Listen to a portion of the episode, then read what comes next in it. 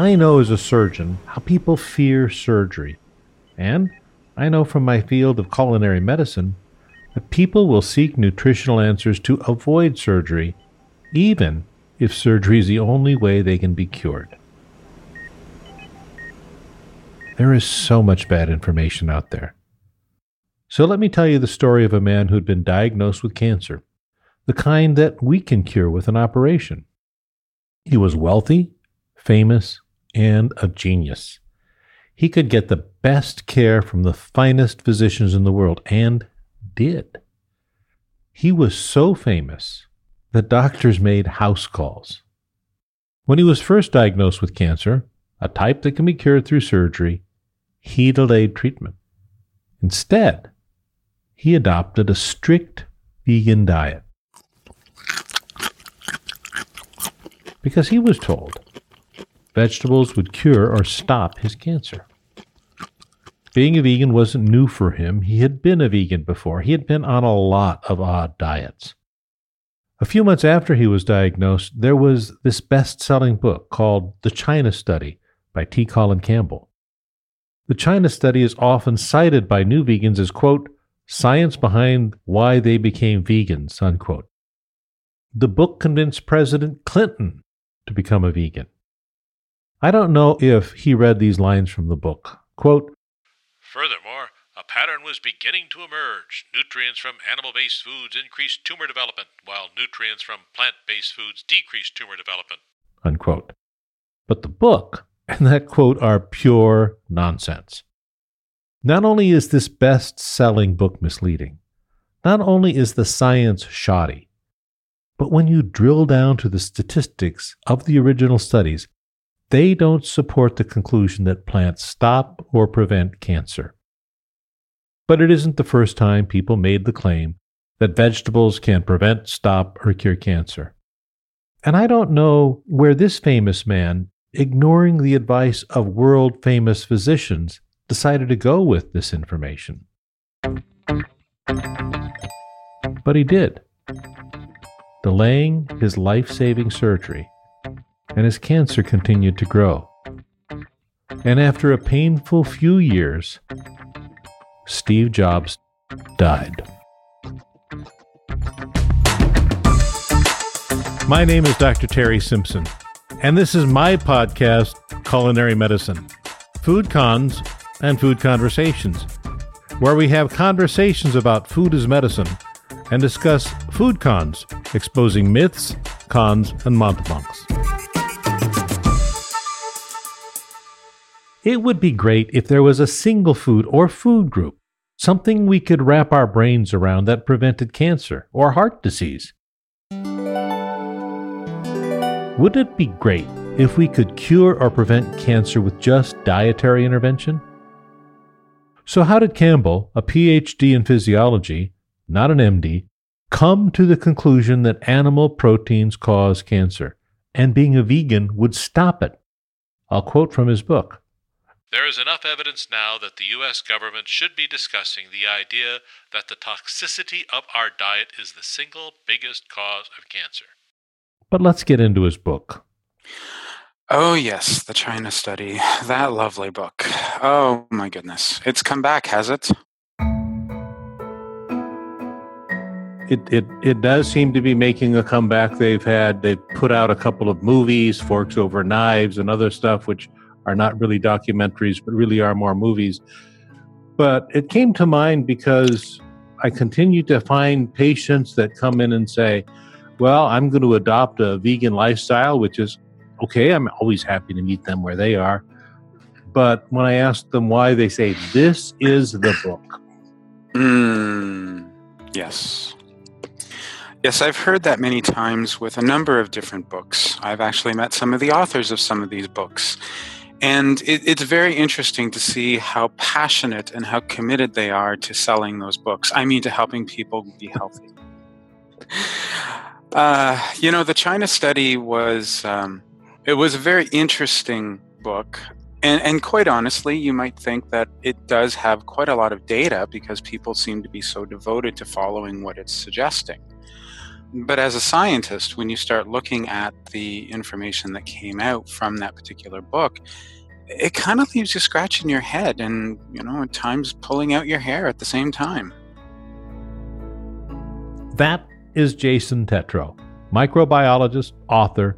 You may have read his columns in the Huffington Post or read his books, The Germ Code and The Germ Files. If you haven't, you should.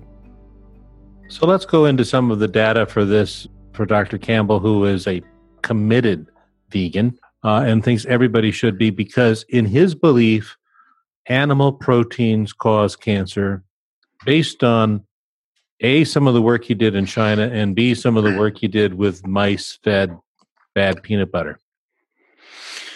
Yeah. Well, first off, um, before we even get into the, the, the data with the humans, you have to realize something. When we're talking about mice, they act very, very differently than us. If you believe Douglas Adams, they're incredibly smarter than us. But at the end of the day, if you're taking any kind of um, information that you're getting from a mouse, uh, we, we like to call this, you know, fundamental research, fundamental data.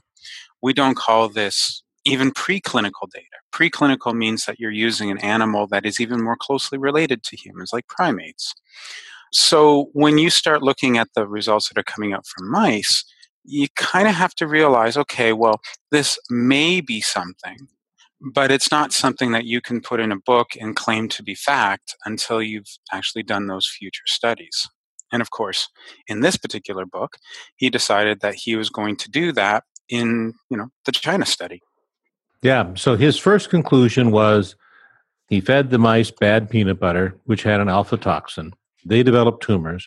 And when he gave them high levels of milk protein, they these mice had worse tumors than the other mice. And from that came the conclusion that, well, clearly proteins from non-plant sources are evil. Yeah. And I mean, the fact of the matter is, is that when you're ingesting a protein by itself, your body is going to digest it in a certain way. There's a process in, in, into how that happens. And that's sort of one individual component.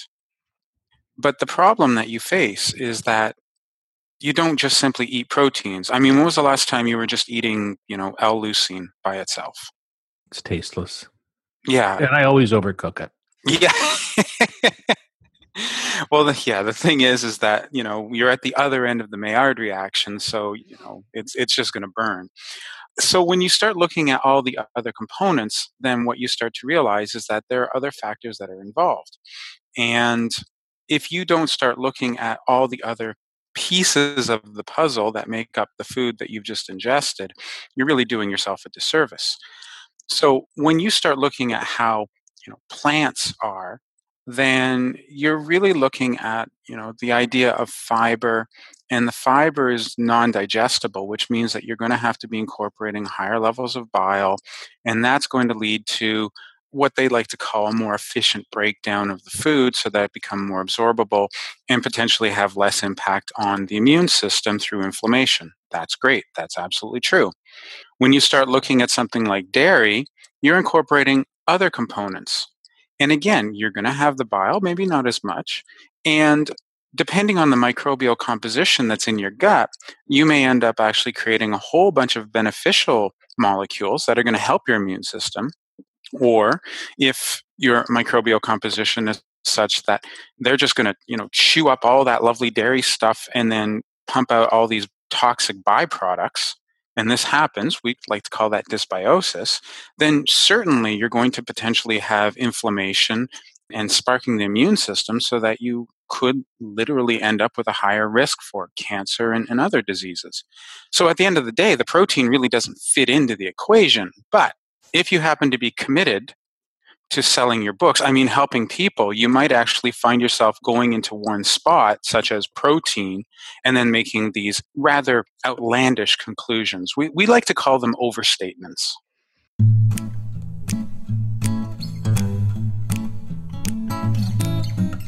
The only problem with people who are selling their book, even if they think their premise is right, is that they have sold an unproven hypothesis. But now let's look at the actual data from the study and how it was collected. So I wanted to also go to what he did in China. His theory was, I'm going to go out to these rural villages where they eat traditional foods, and then we're going to collect all of their blood samples and see how they react. So one thing that bothered me was, it's not like he collected sample of villager A and B and C and D and made that sort of typical scattergram we're used to. Yeah. He pooled it all together. Yeah.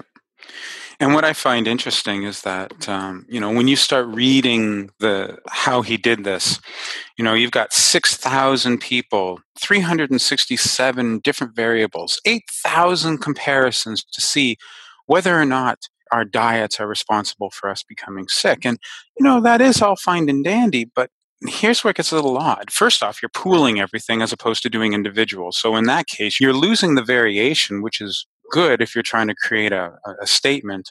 But by the same respect, you're also losing the individual variability. And I think that is where things become really problematic, because when you forget about the individual, then you're forgetting about the whole complexity that comes with being an individual. And that needs to always be taken into consideration. Otherwise, you start making statements that, you know, may sound like they make sense, but in reality don't. But even in this study, that that pooling of, of all the people to create those associations and try and find what we call risk factors, it didn't really pan out the way that he would have liked. And, and this is what bugs me the most about this particular type of study. Let's just put it this way. You've done risk analyses before, right? Yeah. And you know that we calculate that risk factor of a particular disease based on some action that we take. When we do this, we usually create what we call a fraction of, of one hundred. It's kind of like a percentage. And the closer that you get to one hundred, the more likely it is that that particular activity is going to be a risk factor for that disease. Now, I should also mention that if the amount is negative, in other words, there's no correlation, then you can't really make a statement.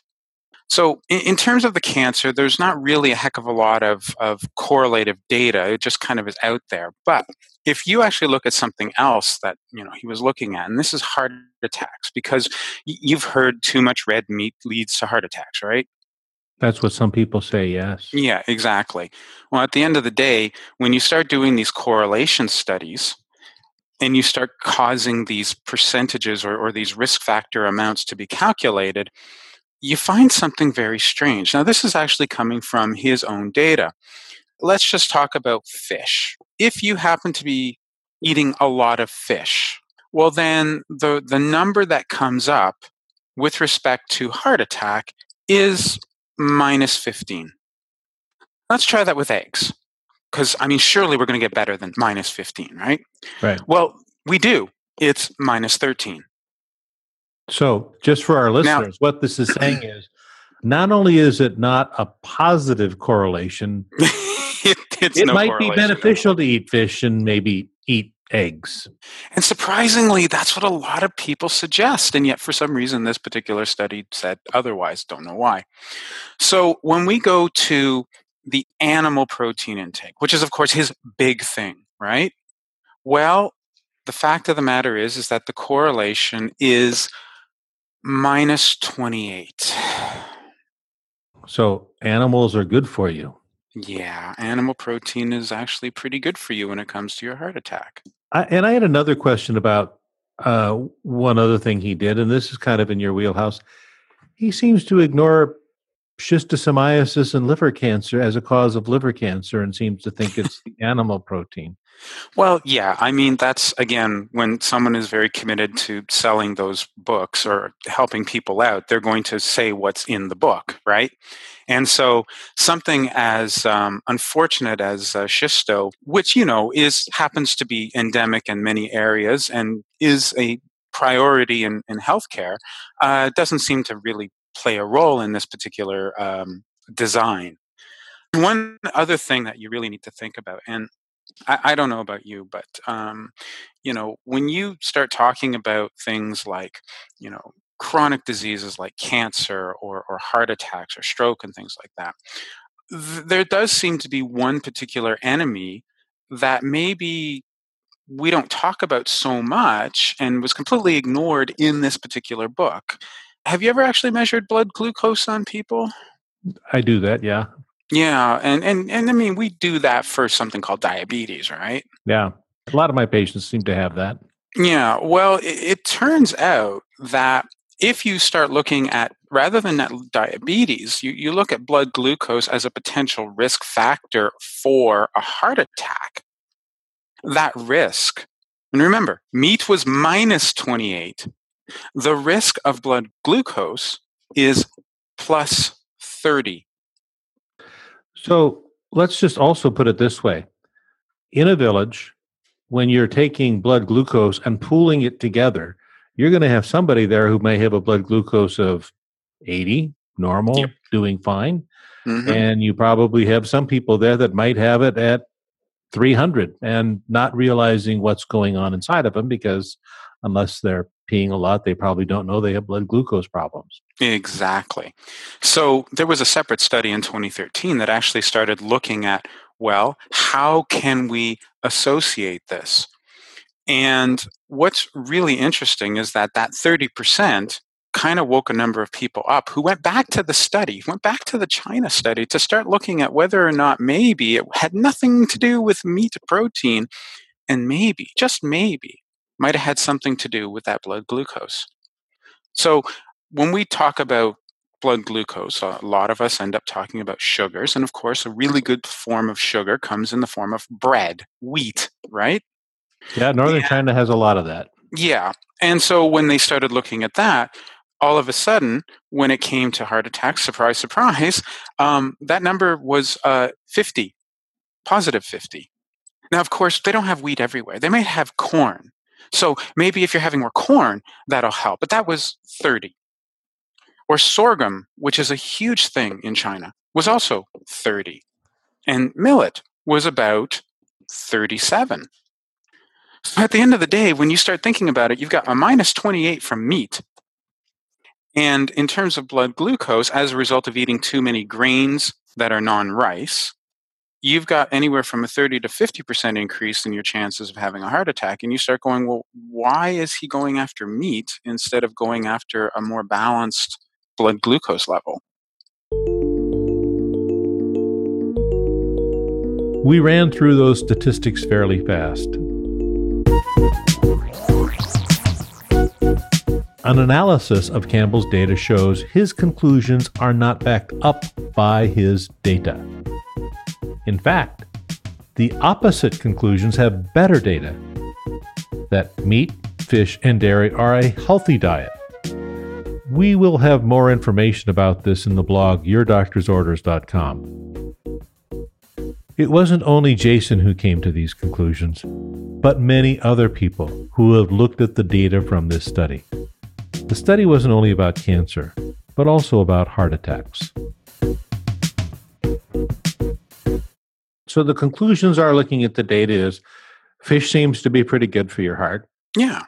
Meat seems to be pretty good for your heart, and yeah. meat and fish are, and, and cancer doesn't seem to be that sort of an issue, unless you happen to have schistosomiasis, which he ignores. Yes. Refined grains aren't really good for you. Yeah. Uh, I I didn't read those conclusions in his book. No. And, and you see, the problem is that sometimes scientists, including myself at times, well, we unfortunately fall into something that we know as bias. I'm sure you've heard about that. Once. I heard that once. Once, once, yeah. yeah. Well, bias is a huge problem when it comes to science, because what happens is that, you know, when we're performing an experiment in a lab, or, or even something as vast as a six thousand person clinical trial, we formulate a hypothesis. We have a theory that we want to prove or disprove. I think that's the problem, is that in many cases, when we start doing these studies, we're actually trying to prove something as opposed to find out whether or not it actually is true or not. When we do these types of, of tests, it's really great when you're doing, say, a clinical trial for a drug, because essentially you're talking about, does the drug work or does the drug not work, which is great for a clinical trial. But when you're doing risk factor associations like this was done in the China Study and a number of others. I mean, we've seen some really interesting clinical trials come up with some very odd conclusions. You forget about the fact that human nature is a dynamic variable in and of itself. So if you go into rural China and you look at where those people are, and you look at how those three hundred sixty-seven variables could be altered, you start to realize, well, there's a couple of things that maybe they should have looked at. You know, the idea of the environment. I can't buy that this was a terribly well-done study. That's normal, unfortunately. I can buy that this thing was publicized exceedingly better than in almost any poor study I've seen in a long time. Yes, absolutely. And the problem that I have as a physician and a surgeon, there are body bags that people have to account for when they come to these conclusions that they come to. Let me give you an example. Colin Campbell, in his book, said he was talking to a woman who had the B R C A one gene, which is the gene that increases significantly a woman's risk for cancer. She was going to undergo a double mastectomy because she wanted to decrease her risk of breast cancer, which her mother had died from, her aunt had died from, her sister had died from. And he said he was trying to talk her out of it by saying, if you just eat plant, you probably will never get breast cancer. Yeah. I mean, that's practicing medicine without a license. Well, in a way, that that's sort of almost a criminal act. He was upset she didn't listen. I'm glad for her sake that she didn't. But considering this is sort of that, you know, and I had a, an acquaintance of mine, which was the reason for this podcast besides this patient, who is a dentist, so some scientific training, and he decided to become a vegan based on reading this book. Mm-hmm. You know what?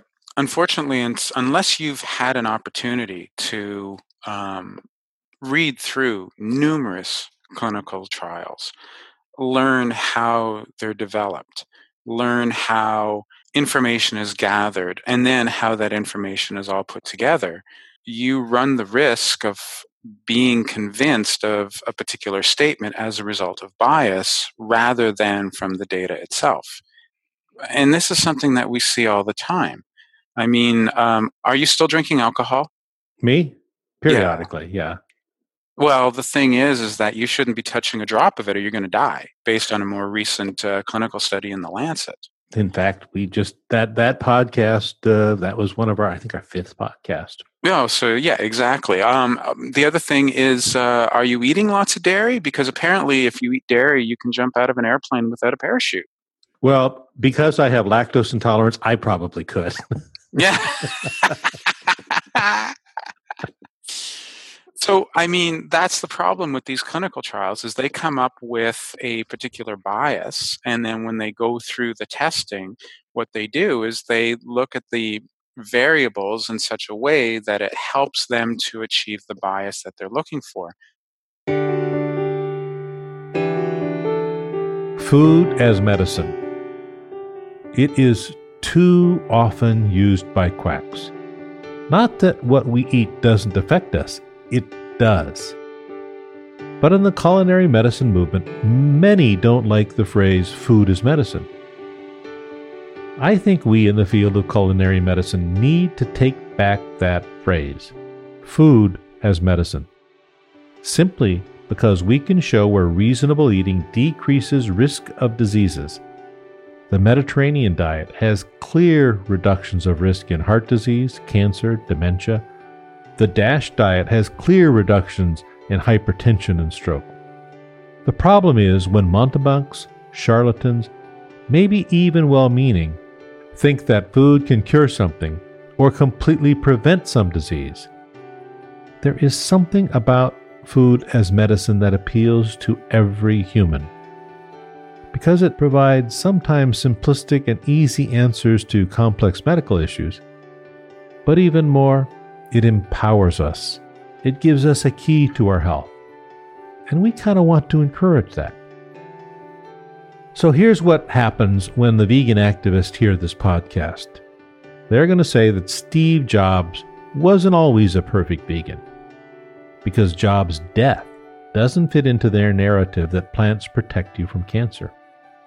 They will say that Jobs didn't eat perfectly, although if you read the biography about him, you will see that he did. But let me tell you about a patient of mine. He was thirty-six years old, and I had diagnosed the metastatic colon cancer that would ultimately kill him. And as I was sitting in his hospital room, telling him the results of the operation I performed, telling him of the horrific findings of the cancer, he couldn't understand. He couldn't believe he had cancer. Denial's pretty common in medicine, and denial's more common when you're young and think you're immortal. Ignore the blood in the toilet, and you may miss the chance to cure the colon cancer. Think that you have something special about you that you won't get cancer, and it's easier to justify not going to the doctor. It is human nature to want to understand and control our bodies. We think that if we do everything perfectly, well, we won't die. But we do. We all do. We just don't want to die too young, like my patient did. As a physician, I don't want you to miss the chance to cure a disease, to let symptoms go on too long, or to be taken in by a myth like this young man. A myth perpetuated by those who play doctor because of food. In culinary medicine, we talk about food as medicine, but the difference is we know medicine.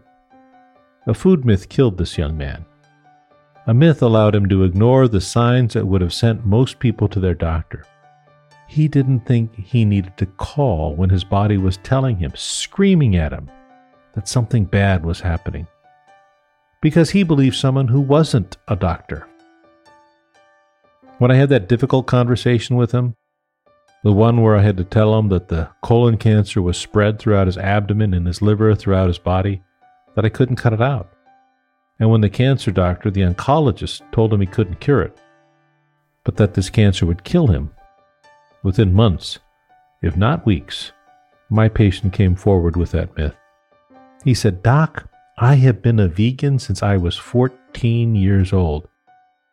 In fact, he was raised as a Seventh-day Adventist, so he had never eaten meat in his life. But he had read Campbell's book, and he believed it. And now, he's gone.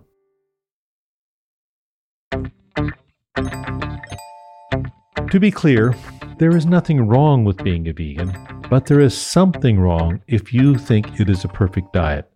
It isn't. My patient who died ignored the clear warning signs of cancer, partially because he was under the false belief that he could never get cancer because he ate vegetables and never in his life ate meat. Then there was Steve Jobs, who had every advantage, but chose not to listen to the best physicians on the planet. It's sad when a genius made that mistake, because hucksters out there gave him bad advice.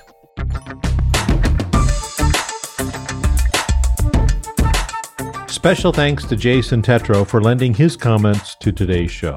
And of course, thanks to you for listening to this episode of Culinary Medicine with me, Doctor Terry Simpson. While I am a doctor, I am not your doctor, and you should always seek the advice of a trusted, licensed medical provider with experience in your particular condition or concern before taking any actions. But if I am your doctor, what are you cooking tonight? Culinary Medicine is a part of the Your Doctor's Orders network, and is produced and distributed by our friends at Simpler Media. Evo Terra, my sensei for beer and podcasts. My executive producer is the talented and beautiful Producer Girl from Producer Girl Productions. You can follow me on Twitter, where I am at Doctor Terry Simpson.